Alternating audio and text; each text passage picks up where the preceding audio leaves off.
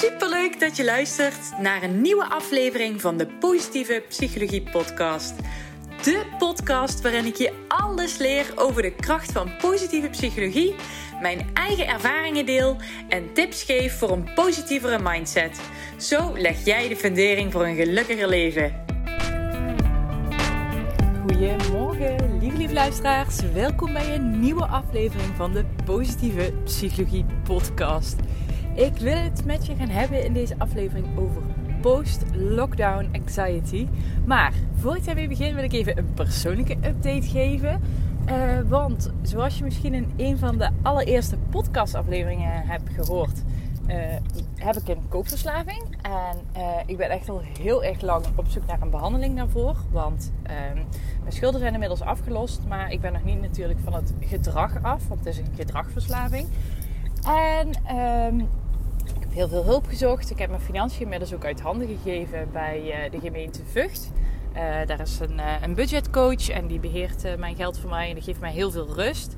Alleen ja, ik weet zeker als ze mij mijn geld nu weer terug in mijn handen geven dat het niet goed gaat. En daarom ben ik dus tot, tot op de dag van vandaag aan het zoeken geweest naar een behandeling. Klopt niet tot op de dag van vandaag, want ik heb er één gevonden. Uh, ik ben afgelopen dinsdag met mijn uh, behandeling gestart bij Trubendorfer in Den Bosch. Maar Trubendorfer zit in heel Nederland. En zij behandelen alle soorten verslavingen, zowel middelenverslavingen als gedragsverslavingen.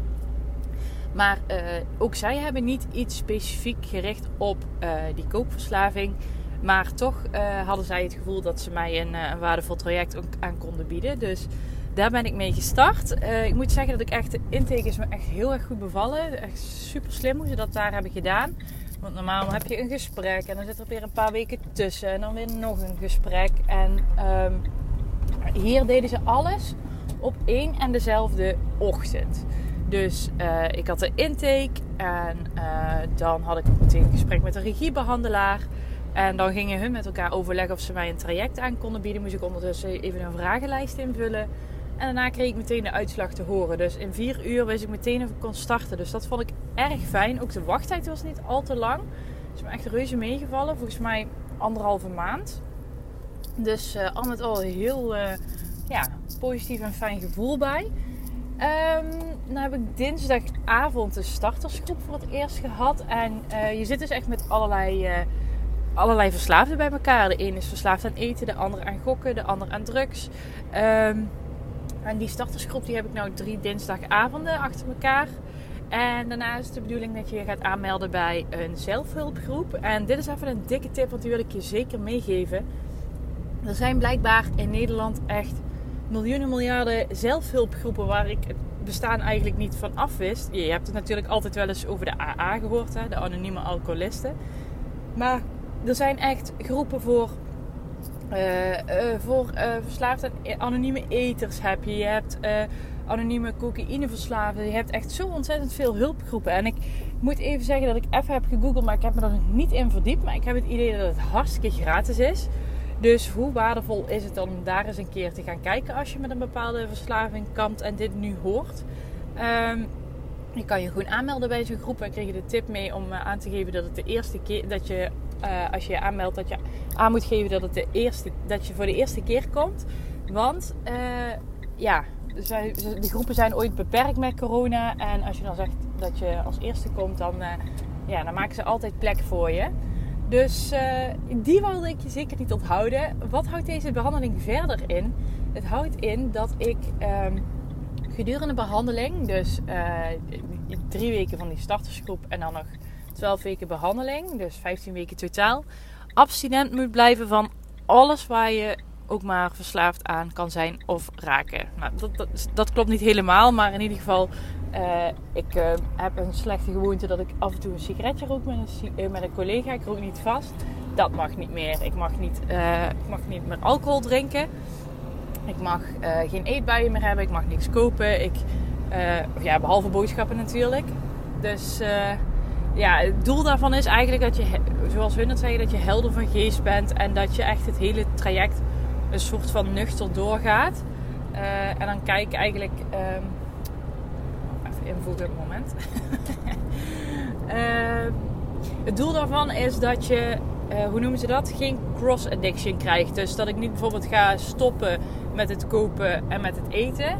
En dat ik daarvoor in de plaats alcohol ga drinken en ga roken.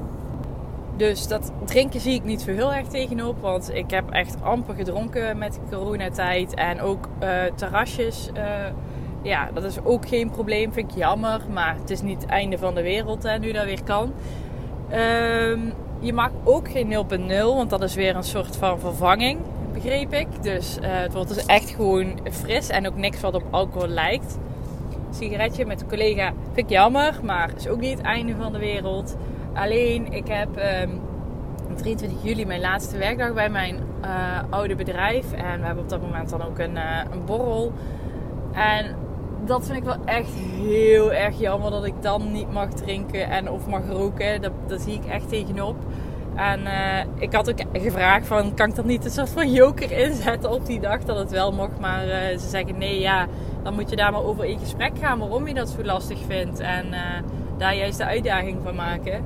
Nou, ik weet nog niet zo goed wat ik daar dan van vind. Maar goed, dat zal de tijd wel leren. Um, goed, deze podcastaflevering wil ik het heel ergens anders over gaan hebben. Namelijk over post-lockdown anxiety. Um, ik zat afgelopen weekend op de bank en ik was zo onrustig. En ik had eindelijk een, een, redelijk vrij weekend voor mijn doen. En um, toen dacht ik, wat gebeurt mij nou? En ik kon niet rustig zitten. Ik had nergens zin in. Nou, ik wilde ook wel weer de deur uit. Ik, ja, ik liep een beetje met mijn ziel onder mijn arm. Ik wist niet zo goed wat ik moest doen. Een vriendinnetje geappt om misschien een terrasje te pikken. Um, maar uh, ja, dat kwam allemaal ook niet zo uit de verf als ik had gehoopt. En toen denk ik, wat is er nou te gaan aan de hand? En nou ja, weekend was voorbij. En uh, mijn collega die vroeg maandag, hoe was je weekend? Toen zei ik, saai. Toen zei ik, saai, dat heb ik jou nog nooit horen. Zei ik, zei, nee, ja, ik verveelde me gewoon een beetje. En uh, toen heb ik erover nagedacht. En ik dacht, wow, eigenlijk mijn, mijn FOMO is gewoon teruggekomen nu er weer dingen kunnen. Dus ik, heb, ik had heel erg last van FOMO, Fear of Missing Out. Uh, dus heb bang om iets te missen. Uh, altijd overal bij willen zijn. Uh, daar ben ik al een tijdje mee aan de slag gegaan. Dat was echt al stukken minder dan een paar jaar terug. Maar eh, ik heb het nog steeds een beetje. Dat ik altijd iets moet doen. Moet, dat ik altijd iets aan het doen moet zijn. Dat ik altijd buiten de deur moet zijn. Dat ik altijd onder de mensen moet zijn. Ehm, en dat eigenlijk dat onrustige gevoel kwam terug. En ik heb dat natuurlijk nou, dik een jaar, misschien wel anderhalf jaar nou met die lockdown niet meer gehad. Uh, dus dat was een hele vreemde gewaarwording. En van de week toen was ik, uh, zat ik op Instagram en ik was wat stories aan het kijken. En in één keer zag ik iemand het woord post-lockdown anxiety in de mond nemen. En ik denk, ja, nou dit is precies een mooi woord wat omschrijft hoe ik me voel. En ik had even een polletje uh, in mijn story geplaatst om te kijken of mensen dit herkenden. En inmiddels hebben al 72 mensen aangegeven van ja, ik heb hier ook last van. Um, maar het mooie, of het mooie, het, is voor iedereen, is, heeft het een andere vorm. De andere een heeft er last van dat hij of zij weer naar grote familiefeesten moet gaan. De andere heeft er weer last van dat er gewoon überhaupt gewoon meer verkeer, meer mensen op straat zijn. De ander had er last van in de supermarkt dat er weer meer mensen zijn. Dus iedereen heeft, of iedereen, de mensen die hebben aangegeven dat ze er last van hebben, hebben allemaal op hun eigen manier last eigenlijk van dat het weer wat drukker wordt. En uh, dat er weer wat meer prikkels zijn. En ik zat te denken van hoe, ja, hoe kan je daar dan het beste mee omgaan? En ik denk wat ik voor mezelf ga doen, en die tip wil ik jou ook zeker meegeven, is ik ga voor mezelf drie dingen opschrijven. Wat de lockdown mij voor moois en voor positiefs hebben gebracht. En voor die drie dingen ga ik voor mezelf opschrijven wat ik kan doen, wat er nog binnen mijn macht ligt, om dat vast te houden. Want voor mij waren echt die rustmomentjes, lekker in bad met een boek of gewoon überhaupt lekker lezen. Die momentjes, daar heb ik zo van genoten. Dat was zo fijn. En ik wil een manier zoeken hoe ik dat vol kan houden. Dus misschien kan ik met mezelf afspreken dat ik minimaal twee avonden in de week in de achtertuin in het zonnetje lekker een boek ga lezen. Ik noem maar wat. Dus noem voor jezelf drie dingen op wat de lockdown jou voor positiefs heeft gebracht. En ga voor jezelf na op wat voor manier je dit toch nog een klein beetje in je leven kan houden. Want stel, uh, jij hebt last van dat het weer heel erg druk is in de supermarkt. ja, misschien kun je dan op een ander tijdstip gaan boodschappen doen. Dat er niet zo heel veel mensen zijn. Of misschien kun je dan je boodschappen bestellen. En uh, stel je hebt last ervan dat je weer naar grote familiefeesten gaan. Nou, geef dan een keer aan van nou deze keer ben ik er niet bij, maar kom de volgende keer wel. Ik noem maar wat hè. Dus kijk echt wat bij jou specifiek past. En hoe je daar een draai aan kan geven. En doe vooral waar jij je prettig bij voelt. En als jij nu net als ik per ongeluk onbewust een beetje zeg maar je hele agenda weer helemaal hebt volgepropt. Um, weet dan dat je mensen mag verplaatsen. Dat je mensen mag afzeggen. Dat je uh, kan zeggen van oh sorry, mijn agenda zit nou toch iets te vol uh, uit mijn enthousiasme. misschien, uh, misschien kunnen we het een maandje verschuiven. Ik noem maar wat. Dus dit zeg ik net zo hard als tegen jou als tegen mij hoor. Dus ik moet echt weer gewoon vrije avonden gaan blokken in mijn agenda om dit te voorkomen. Ik zit nou hele maand juni alweer volgepropt met allerlei afspraken. En dat vind ik kei leuk. Maar ik heb ook gemerkt dat ik echt mijn rust moet pakken. Dus um, dikke tip voor jou en voor mij. Blijf echt die tijd voor jezelf pakken. En uh, het is oké om een keer iemand... Uh, of überhaupt al als iemand iets vraagt om nee te zeggen of om een afspraak te verzetten. Dat is helemaal oké. Dus als jij ermee geholpen bent, dan is dat uiteindelijk het allerwaardevolst. Want ik blijf het zeggen, zet jezelf alsjeblieft op één. Daar heb je het allerlangste plezier van. En um, rijdt ondertussen iemand een auto naast mij. Die zit hier naar binnen te kijken. Rij door. Ja. ik zit altijd heel erg te gebaren achter mijn stuur als een idioot. En dan kwam er een auto naast me rijden en die zat me zo aan te staren. Oké. Goed. ik hoop dus dat je wat aan deze tip hebt en uh, dat je daarmee aan de slag kan. Dus drie dingen opschrijven. Wat de lockdown jou voor moois of positiefs heeft gebracht. En dan ga je kijken op wat voor manier je dit in je leven kan blijven toepassen. Heel erg bedankt voor het luisteren en hopelijk tot de volgende keer. Heel erg bedankt voor het luisteren. Mocht je deze aflevering interessant hebben gevonden, maak even een screenshot, deel het in je story en tag me op Instagram. Mijn accountnaam is Eline Verbeek underscore online coaching.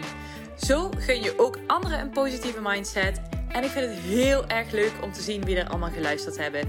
Tot de volgende keer!